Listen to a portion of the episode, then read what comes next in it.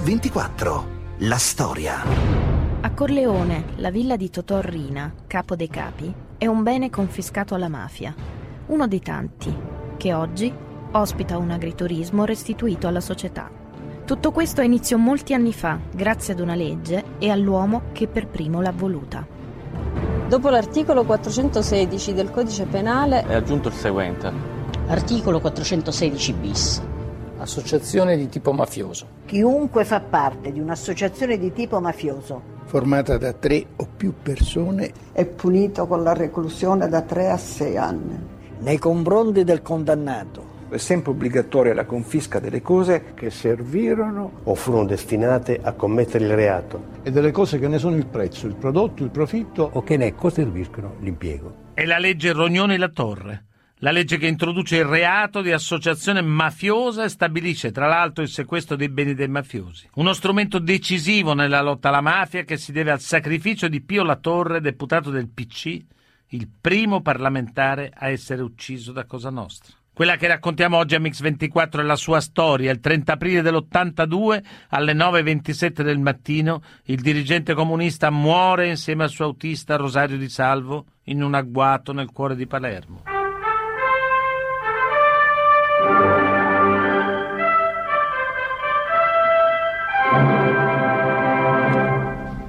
Buongiorno, ancora un tragico agguato contro un uomo politico. A Palermo è stato assassinato con il suo autista l'onorevole Pio La Torre, segretario regionale ed ex componente della direzione del Partito Comunista Italiano. Finora nessuna rivendicazione.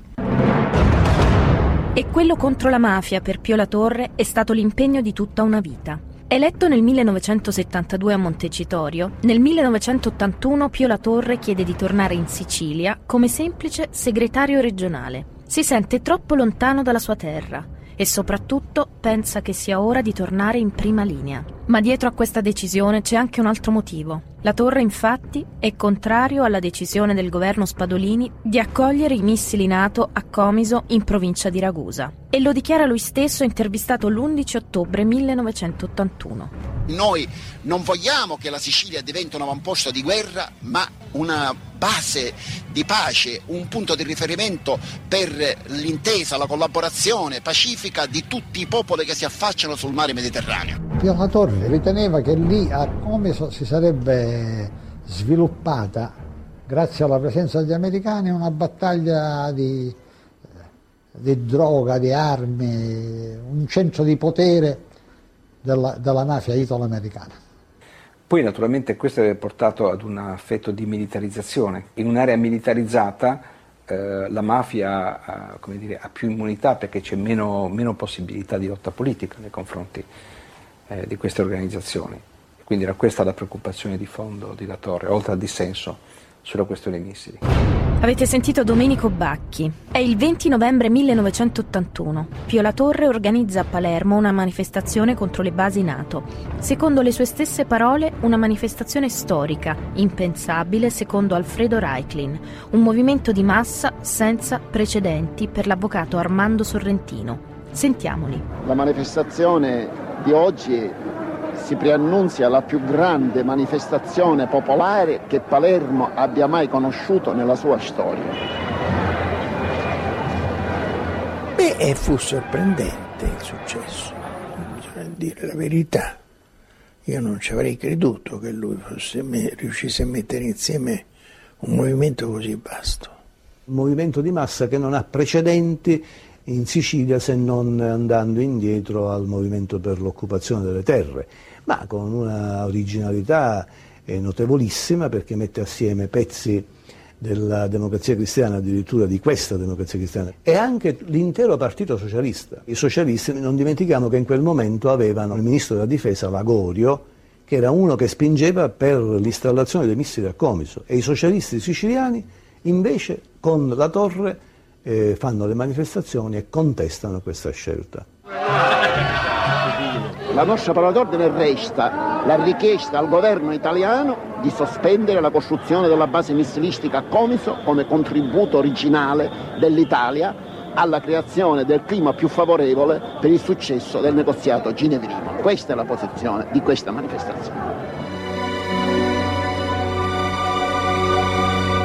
Beh, la posizione del governo era giusta, doverosa, e poi ha avuto il suo risultato perché sono stati smantellati eh, gli strumenti di offensive dell'Unione Sovietica, così come poi si sono smantellati gli strumenti difensivi e offensivi della Nato. Avete sentito Virginio Rognoni, ministro dell'interno dal 78 all'83, che insieme alla Torre ha scritto la legge che porta i loro due nomi. Pio La dunque viene ucciso nel pieno di una battaglia che secondo lui è contro la guerra, ma anche contro la mafia. Ma perché è stato ucciso Pio La? Quale pericolo per la mafia rappresentava la sua battaglia contro i missili a Comiso? E inoltre, contro di lui hanno giocato anche altri interessi? Per capire chi e perché ha ucciso Pio La dobbiamo allora ripartire dalla sua storia. È il 24 dicembre del 27 quando nasce ad Altarello di Baida, frazione di Palermo. Così scrive nel suo libro Comunisti e movimento contadino in Sicilia. Sono nato nella borgata Altarello di Baida, in frazione di Palermo. Mio padre era un contadino povero. A quell'epoca, nel 1927, e fino a quando non ebbe otto anni. Nel piccolo villaggio non c'era la luce elettrica. Si studiava al lume di candela o di pacioli. E l'acqua da bere dovevamo andarla a prendere quasi a un chilometro di distanza. I contadini, la domenica mattina, quando si ripulivano e andavano in città, dicevano Vai a Palermo! come se andassero in un posto lontano. La famiglia La Torre è composta da cinque figli, due femmine e tre maschi. Pio è il più piccolo e la madre, riconoscendone le doti, vuole che studi. Ce ne parlano gli amici Domenico Bacchi e Luciana Mezzasalma e poi Franco, figlio di Pio La Torre. Ha l'amore per studiare. Lui capisce che non, eh, quel lavoro che sta facendo lì che suo padre gli vuole fare fare, di zappare, coltivare il terreno, non porta da nessuna parte. A 12 anni già andava e veniva dalla scuola a piedi, c'erano piccole per l'autobus. E lui ha bisogno di impadronirsi dalla cultura. Il termine che usava era questo, impadronirsi, perché se tu sei colto ti puoi difendere e puoi difendere gli altri. Se sei ignorante, sei ignorante e basta.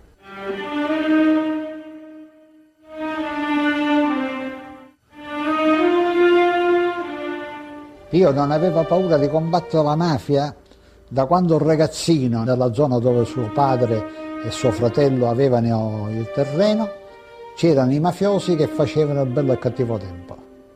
Lui sin da allora, ma allora non era comunista, era un giovane, eh, sin da allora cominciò ad avere a fare critiche alla mafia. È uno dei motivi per cui lui va via da Altarello il padre gli dice chiaramente qui, caro Pio, se tu fai questa scelta a noi ci ammazzano e tu che stai a fare qui vattene via.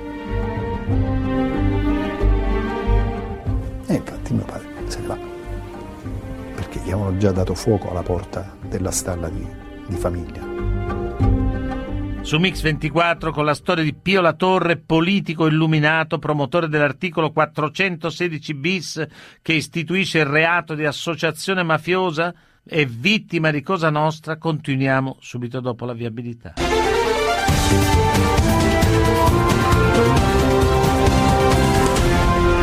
Mix 24, la storia.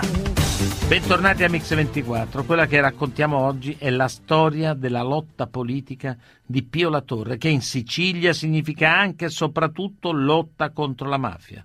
Dopo aver abbandonato Altarello, Pio La Torre si trasferisce a Palermo dove trova sistemazione di fortuna. È il 1948, a soli 21 anni, diventa responsabile giovanile della CGL e responsabile organizzativo del Partito Comunista Palermitano. E proprio nella sezione del Partito Comunista fa l'incontro più importante della sua vita, quello con Giuseppina Zacco, sua futura moglie. A raccontarcelo sono lei stessa e poi il figlio Franco.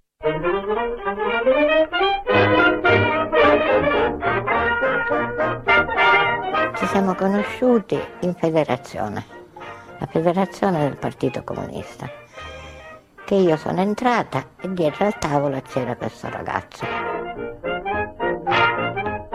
Al che mi dice, ma che fai? Sto, entrando perché mi voglio pigliare la tessera del partito. L'hai letto Lenin, l'emancipazione della donna? No. E allora leggiti prima questo e poi viene. E con occhio scaltro poi cerchiamo di indovinare. Dopo due o tre giorni ci sono ritornata. Ho detto, le ho letta un pochettino. Allora possiamo discutere. Aspetta che io vengo con te. Ma le gambe, ma le gambe a me piacciono di più. Bello. Proprio bello. E nella mia testa dissi, questo me lo devo sposare.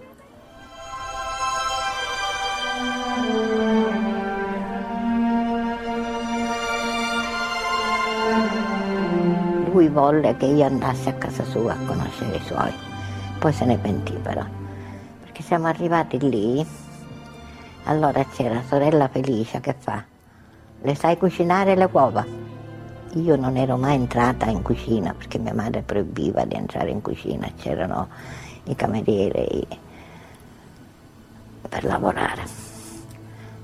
E sì, sì, le sai fare due uova in? Sì, chi l'aveva mai visto fare l'uovo in tagamino. Allora mi diede questo tagamino e queste due uova in mano. Ci disse come si fa? Ah, allora non li fare. Pio, vedi che chi non sa fare niente. Capisci?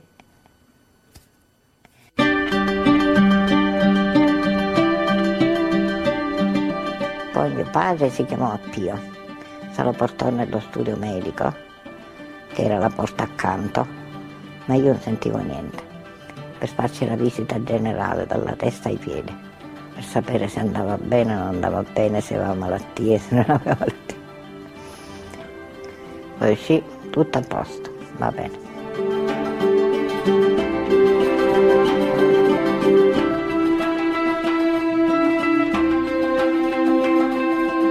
Era uno molto testardo, cocciuto, eh, se si metteva una cosa in testa, eh, alla fine ti convinceva di quella cosa.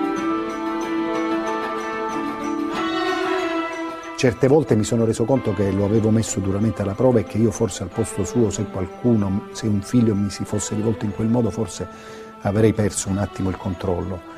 E mi ricordo ancora discussioni dove io per esempio rifacciavo non alzare la voce con me così quando parliamo, eh, però lui ce l'aveva diciamo spontaneamente, come ce l'ho anch'io, quella passione che uno mette nelle cose, che fa sì che certe volte alzi il tono della voce, ma non perché tu voglia aggredire l'altro, ma perché proprio ti lasci trascinare dalla foga, così era anche lui. E io pensando che quello fosse un suo punto debole o cercando, come certe volte fanno i genitori con i figli, di metterlo in difficoltà, dicevo ah, smettila, e penso che di averlo provocato, ma lui, eh, educato alla scuola delle, del non si accettano provocazioni, mi lasciava insomma, dire, sfogare e poi continuava. Un carattere tenace e determinato, insomma, anche in famiglia.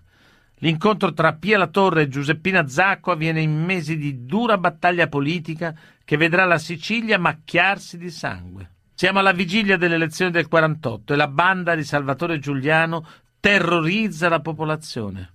Il 10 marzo del 48 a Corleone la mafia uccide un sindacalista. Il suo nome è Placido Rizzotto. Ma tutti lo chiamano Vento del Nord perché con i suoi discorsi incita i contadini a non abbassare mai la testa. A sostituirlo alla guida della Camera del Lavoro di Corleone sarà proprio lui, Pio La Torre, che nel 49 pronuncia questo discorso.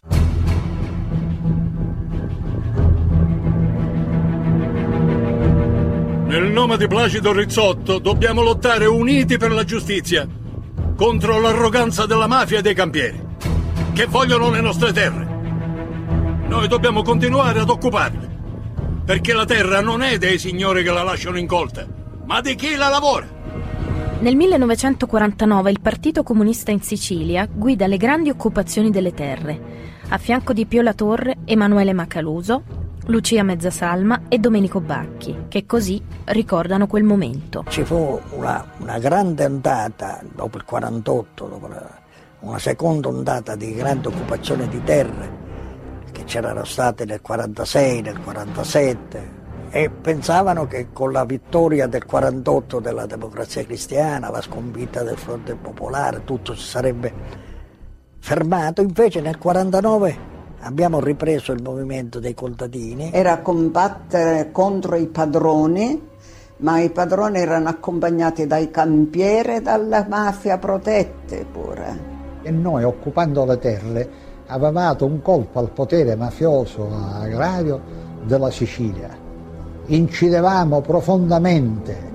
Quando tu vai a occupare il feudo giuliano, dove allora Messana diceva che nessuno poteva avvicinarsi al feudo di Giuliano, e noi siamo andati lì a piantare le bandiere rosse, abbiamo detto che il potere di Giuliano non era un potere invincibile, che le masse contadine riuscivano a conquistare il quartiere generale di Giuliano.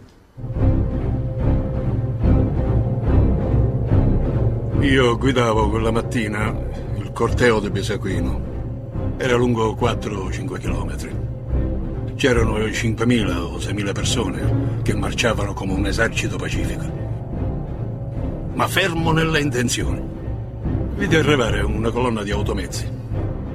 Centinaia di agenti e carabinieri si appostarono in assetto di guerra ai bordi della strada. Un gruppo di carabinieri si fece avanti verso la testa del corteo e tentò di strappare le bandiere dalle mani delle donne. Dalla massa dei contadini partì una sassaiola contro i carabinieri.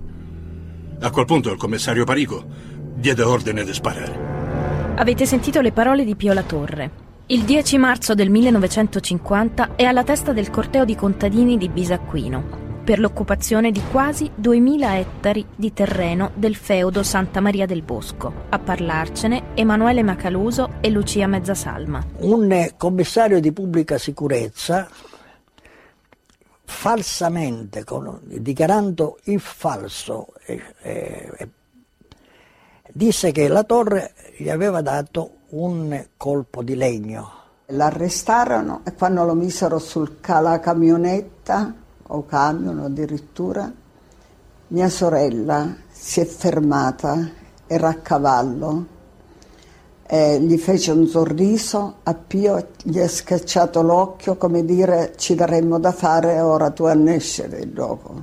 E invece Pio La Torre rimarrà a Luciardone per un anno e mezzo. Chiuso in cella di isolamento, gli verrà negato di vedere la madre morente.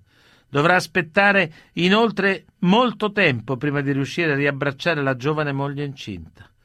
Così descrive la sua prigionia nel libro Comunisti e Movimento Contadino in Sicilia.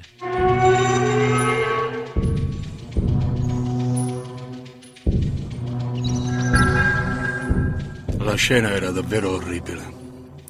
I detenuti erano dietro a una porta di ferro con tanti buchi. Ognuno infilava la testa dentro un buco. In mezzo c'era un corridoio dove passeggiava un agente di custodia. Di rimpetto c'era l'altra porta di ferro, dalla quale sporgevano le teste dei familiari. Sembrava una bolgia. I detenuti urlavano per farsi ascoltare dai familiari e viceversa. Rimasi davvero sconvolto. Non riuscivo a dire nulla. Figuriamoci mia moglie. Aveva gli occhi pieni di lacrime e mi guardava con un sorriso carico di sofferenza. Tremendo fu. È tremendo vederlo in carcere, perché c'erano i colloqui speciali, che erano quelli così io e tu, e una lastra. I colloqui invece quelli ordinari, che erano quattro volte al mese, tre volte al mese invece erano dietro una grata.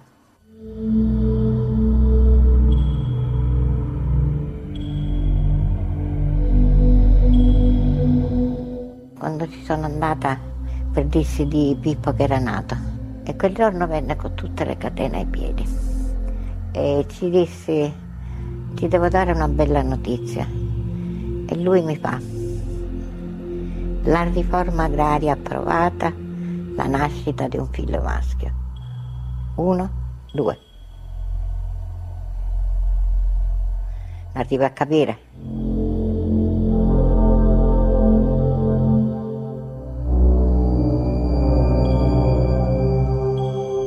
poi una grande impressione. Questa ce l'ho ancora davanti agli occhi e l'odore nel naso. Quando uscì dal carcere, io e mia madre siamo andati davanti il portone del carcere ed esce Pio. Pio che cammina per 50 metri, mezza stanza. Lo vedo giallo, giallo, perché era stato chiuso, figurati. Però giallo mi fece un'impressione. Si avvicinò per abbracciarmi, la puzza tremenda, puzza di carcere, di acido fenico, una cosa da morire.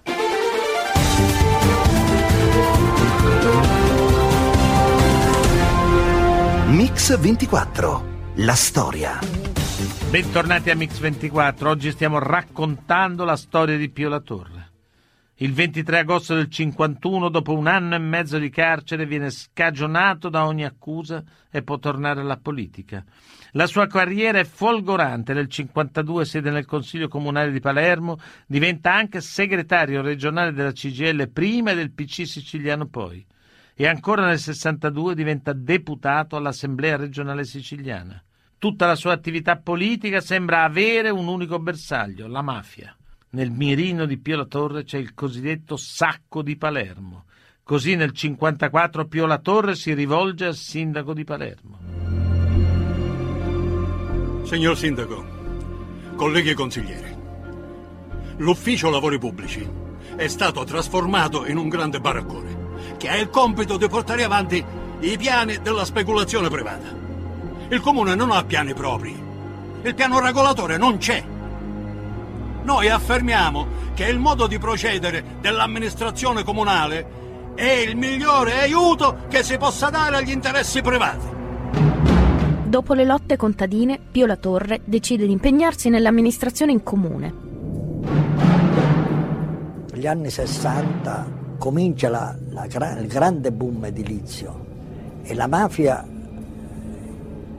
governa i terreni edificabili. I proprietari delle terre attorno a Palermo vendono le terre che erano terreni agricoli come terreni edificabili, c'è un boom. Negli anni 60 Pio La Torre è il primo a criticare Vito Ciancimino pubblicamente. Queste le sue parole. Consideriamo il caso di Villa dell'Iella, che il popolo palermitano riconosce come patrimonio da salvaguardare. Addirittura il ministero ritenne di vincolarla come monumento. Il 28 novembre 1958, data fatidica, il proprietario della villa presenta domanda di demolizione dell'edificio. L'assessore Ciancimino firma la licenza e Picconi e Camino all'opera si inizia la demolizione della villa. Tutto questo in un solo giorno.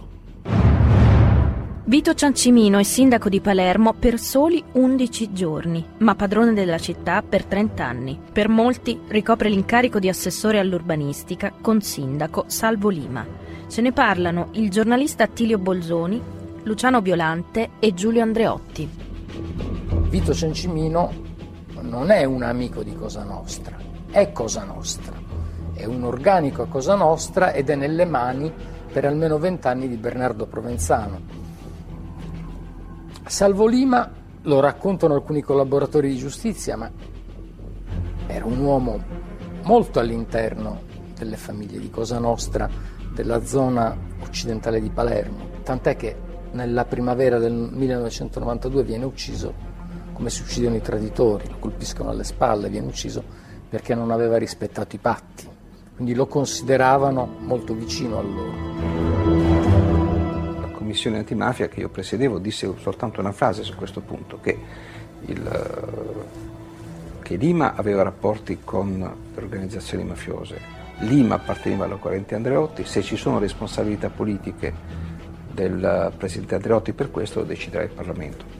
Cioè, questo fu il, il punto secondo me equilibrato, il Parlamento non si è mai pronunciato su questo. È venuto fuori così, una specie di presentazione di Lima come una specie di persona da dimenticare. Ora io a tutt'oggi, insomma, Lima, insomma, non so, nemmeno un, so, una contravvenzione che abbiamo dovuto fare, un comportamento scorretto. Lui è stato sindaco per tanti anni, cioè, aver fatto so, una sopraelevazione arbitraria. Insomma. Io so solo che, che, è un poveretto che è morto ammazzato, insomma. ho avuto eh, amicizia per tanti anni, non mi ha mai chiesto una cosa che non fosse assolutamente corretta. Insomma. Però le leggende sono dure a morire, insomma, questo dice, ah, beh, Lima, però insomma, uno inarca le ciglia insomma, quando parla di Lima. E l'unica cosa vera, insomma, questo poveraccio insomma, l'hanno ammazzato. Insomma. Ma dopo la grande battaglia contro il sacco edilizio di Palermo, per la carriera politica di Pio La Torre arriva una battuta d'arresto. Dopo la sconfitta elettorale alle elezioni regionali del 67, infatti La Torre è costretto a cedere il posto di segretario del PC siciliano all'amico Emanuele Macaluso. Ben presto però La Torre approda alla direzione centrale del PC. Poi, nel maggio del 72, viene eletto alla Camera dei Deputati e come deputato entra subito a far parte della Commissione antimafia. La Commissione conclude i lavori nel 76, ma la relazione di maggioranza è ritenuta insoddisfacente dal gruppo comunista, che presenta una relazione di minoranza, come spiega Pio La Torre intervistato nel 1979 da Giuseppe Marrazzo. Nella relazione di minoranza che abbiamo stilato insieme a Cesare Terranova, come gruppo comunista e che è stata fatta proprio da, dalle sinistre, sono elencati nomi invece di persone che ancora ricoprono importanti responsabilità dal sinda, dal sin, dall'ex sindaco Ceccimino all'onorevole Matta, all'onorevole Lima, all'onorevole Gioia. Uno dei punti focali dell'indagine era costituito dal sistema di potere mafioso a Palermo. Intanto però in Sicilia qualcosa sta cambiando. Nel 1979 infatti le cosche danno inizio a una serie impressionante di omicidi eccellenti. Dal giornalista Mario Francese al segretario provinciale della DC Michele Reina, dal vice capo della squadra mobile Boris Giuliano al giudice ed ex deputato comunista Cesare Terranova. Una mattanza anomala per un'organizzazione come Cosa Nostra, abituata a servirsi delle istituzioni più che a colpirla. Ma la mafia stavolta punta in alto. Il suo prossimo obiettivo è addirittura il presidente della regione siciliana, un democristiano impegnato in un'intensa azione di rinnovamento, Pier Santi Mattarella. È il 6 gennaio dell'80 a parlarcene il fratello Sergio Mattarella. Buonasera. È stato ucciso in un attentato il presidente della regione siciliana, Santi Mattarella, democristiano. Roma, 8 gennaio 1980. Alla Camera dei Deputati Pio La Torre parla dell'omicidio di Piersanti Mattarella. Secondo La Torre questo omicidio è l'ennesima prova dell'intreccio tra mafia e politica, come conferma Sergio, fratello di Piersanti Mattarella. Io credo che La Torre avesse ragione. Non si uccide il Presidente della Regione per una questione di appalti, anche se, sono, se questi sono, toccano interessi mafiosi molto grandi. Eh, credo che La Torre intendesse dire che un atto di tale impudenza e, e, e aggressività verso le istituzioni eh, può essere fatto soltanto se si ha la percezione di avere mh, delle, degli altri interessi che condividono questa, questo, questo, questo delitto. E quegli stessi interessi presumibilmente sono disturbati anche dall'attivismo di Pio La Torre. Il deputato comunista infatti questa volta ha deciso di sferrare un attacco decisivo contro la mafia. Il 31 marzo dell'80 la Torre deposita alla Camera una proposta di legge rivoluzionaria, discussa a lungo con i suoi compagni di partito. A raccontarlo uno di loro, Luciano Violante, e poi Virginio Rognoni. Si lavorò insieme per mettere a punto questo testo. Lui cercava di convincerci e ci convinse naturalmente che il problema di fondo era uh, togliere, lui diceva, i piccioli, i soldi alla mafia. Concentrare la nostra attenzione sull'illecito arricchimento, perché la mafia ha come fine appunto l'illecito arricchimento. Allora è lì che dobbiamo mettere il riflettore. Veniva a trovarci nell'ufficio lì a Botteghe Oscure e ci chiedeva a che punto siete. E siccome le cose non erano molto semplici perché questa idea del sequestro di, della confisca dei beni eh, la cui origine criminale non fosse certa era abbastanza complicata per le categorie giuridiche dell'epoca, quindi bisogna lavorare di, di bulino. E lui un po' si seccava per questo.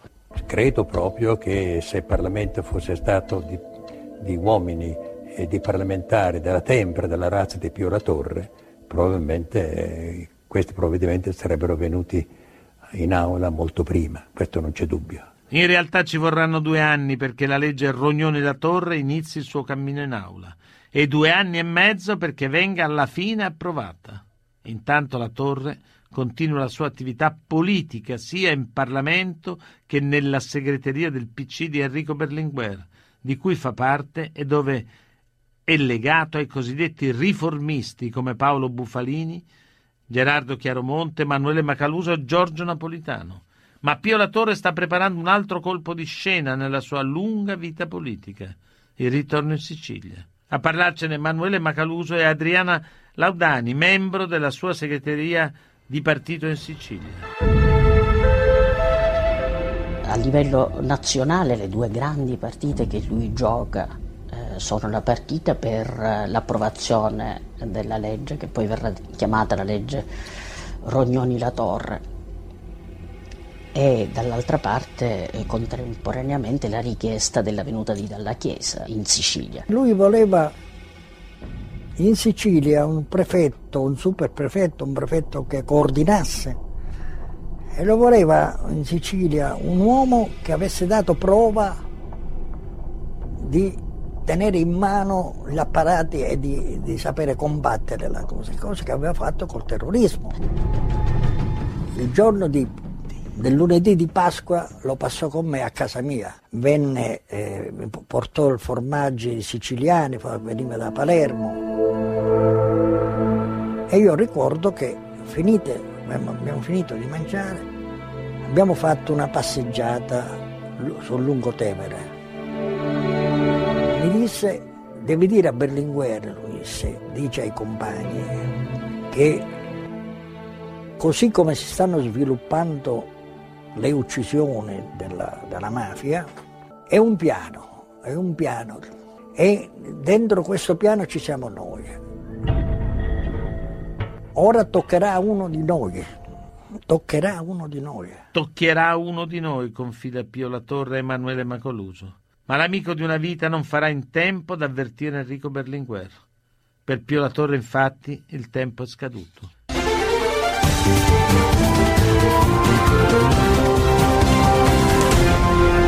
Mix 24. La storia. Bentornati a Mix24, siamo alle battute finali della storia di Pio La Torre. Il deputato nel 1981 decide di tornare da dove è partito, la Sicilia, la sua terra, che in quegli anni stava vivendo un durissimo inasprimento della lotta contro la mafia. Ma per La Torre ormai le ore sono contate. Venerdì 30 aprile 1982. Via Edoardo Carapelle, ore 9 e 16. Pio La Torre lascia la sua abitazione a bordo di un'auto guidata da Rosario di Salvo. Piazza Generale Turba, ore 9 e 21. I sicari sono già appostati sul luogo dell'agguato. Il gruppo di fuoco è composto da tre persone. Ore 9.25. L'auto di Pio La Torre Rosario di Salvo percorre Corso Pisani e prosegue per Piazza Generale Turba ore 9.27. L'auto è all'altezza dell'ingresso della caserma Andrea Sole. All'improvviso un'altra auto le blocca il passaggio. È l'inferno. A raccontarlo Giuseppina Zacco, moglie di Pio La Torre. Io ero andata a fare la spesa a Piazza Vittoria e dovevo comprare due uccellini ai ragazzi. Compro queste due gabbiettine piccoline appena entro in via Panispenna alla punta, vedo che c'era tutta la gente fuori. Man mano che mi avvicinavo ho visto che c'erano le saracinesche abbassate e gli uomini messi fuori, tutti fuori. Giù davanti al portone c'era Agata, mia sorella, non so chi c'era più, compagni di partito.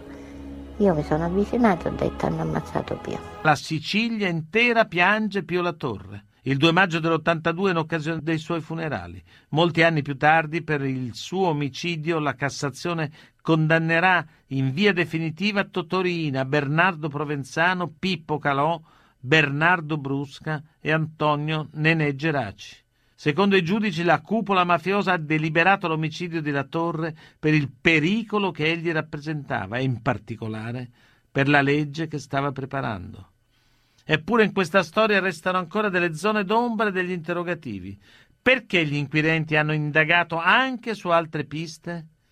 Esiste una pista interna per l'omicidio di La Torre? E i servizi segreti che ruolo hanno avuto in tutto questo? C'è stato davvero un depistaggio delle indagini? E perché? Per tentare di rispondere a queste domande dobbiamo fare un passo indietro, a quando Pio La Torre decide di tornare in Sicilia e avvia una decisa azione di pulizia all'interno del PC siciliano.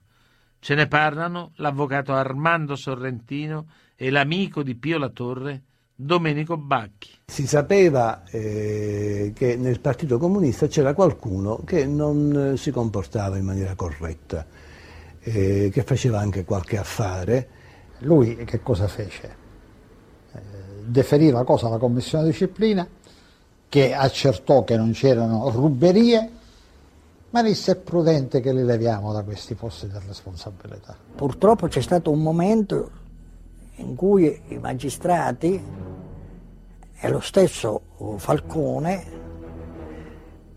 aveva preso un abbaglio e Falcone questo lo disse a me, lo disse a Chiaromonte, disse che era stato anche ingannato da alcuni personaggi della, della Palermo di cui si era fidato. Se ammazzare Piero Torre era una pulce dall'interno del partito, quello sarebbe morto nel giro di pochi giorni. Perché lì si è scatenata una guerra contro la mafia e si è fatta la legge Rognone La Torre che eh, pagava chi non c'entrava, pagava chi non c'entrava e la mafia non è abituata a pagare per conto degli altri. Piste vere, piste false, dubbi e depistaggi. Le indagini sull'omicidio di Pio La Torre, insomma, sono più complesse di quello che sembra. Ma il vero colpo di scena arriva dalle carte del processo. Quando furono depositate le carte delle indagini evincemmo che Pio era stato tenuto sotto osservazione dai servizi segreti dal 1952-53 al 76 ininterrottamente. Non abbiamo più documenti dal 76 fino all'ottobre 81, che coincide con il ritorno di La Torre in Sicilia quando inizia la sua battaglia per, eh, contro la mafia e con le marce sul Comiso.